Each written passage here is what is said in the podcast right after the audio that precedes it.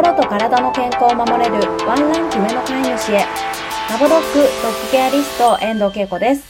この番組では今日からすぐに取り入れていただける愛犬の心を守るためのしつけ方のポイントや、愛犬の体の健康を守るためのお手入れのヒントなどについて、ドッググルーマーでトレーナーである私がわかりやすく解説していきます。ぜひ通勤のお時間やお料理やお洗濯など家事の合間などでお耳だけ貸していただけたら嬉しいです。こんにちは、ドッグケアリストけいこです。今日はイエローチョーク運動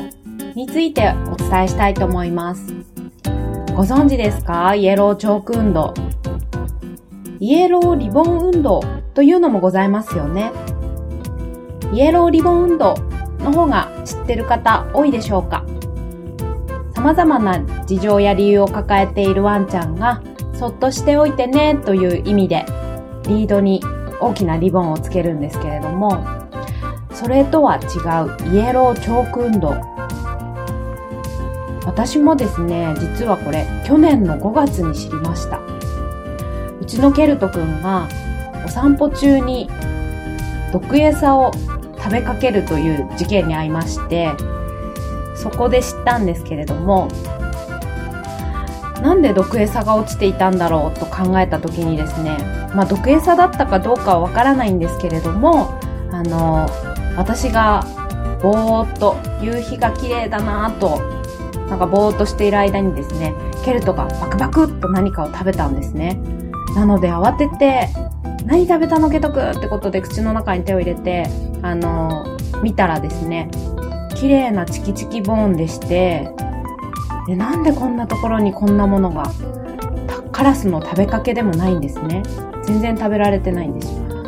でもハッとしてですね、これは絶対毒餌だと、何か犬たちに恨みを持った人が絶対落としたんだ、仕掛けたんだと思って慌てて獣医さんに駆け込むという事件があったんですけれども、それから数日経った時にですね、なんでそんなことをする人がいるんだろうと考えた時に、やはり一部のマナーの悪い飼い主さんが、まあ、犬たちの落とし物を拾わなかったりするからだなと考えまして、で私の近所はですね、実は広い道路の高架下がありまして、そこってですね、雨の日も雨に濡れずにお散歩することができるんですね。なので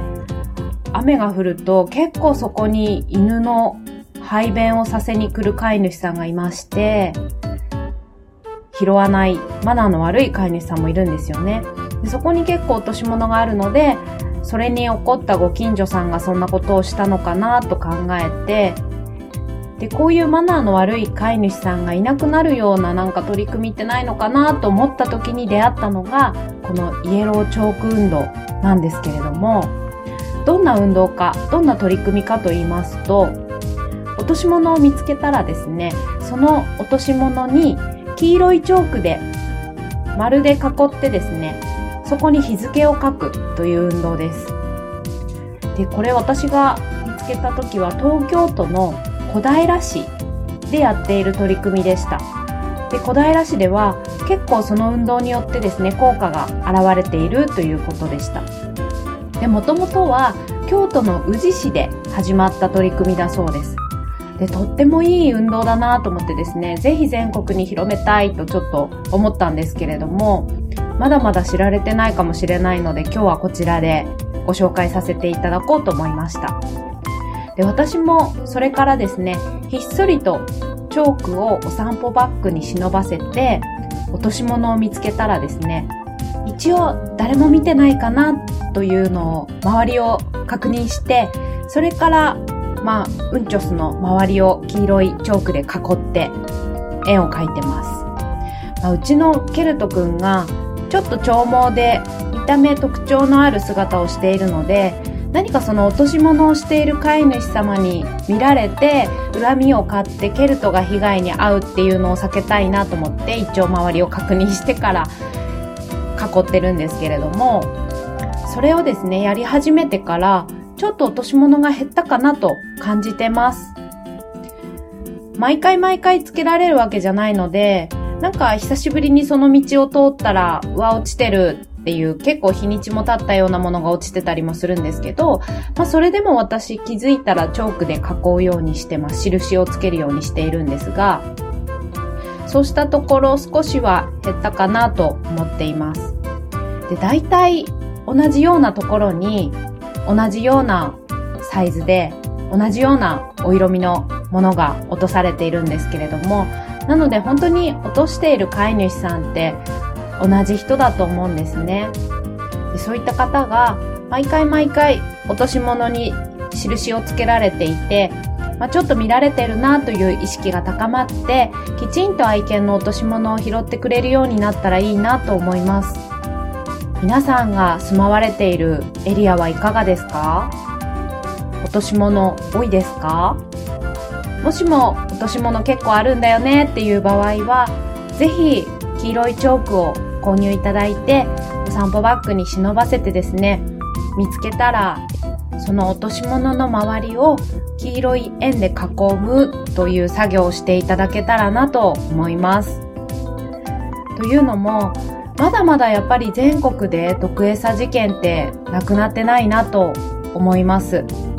去年だけでもヤフーニュースで公園に毒餌が撒かれていて、それを食べた犬が亡くなってしまったというニュースを見ましたし、あとは動物病院に受診をしていたら毒餌を食べて白い泡を吐いているワンちゃんが運ばれてきたっていうお話も聞きましたし、なので、まあ、どうして犯人がそういうことをしているかわからないですけれども、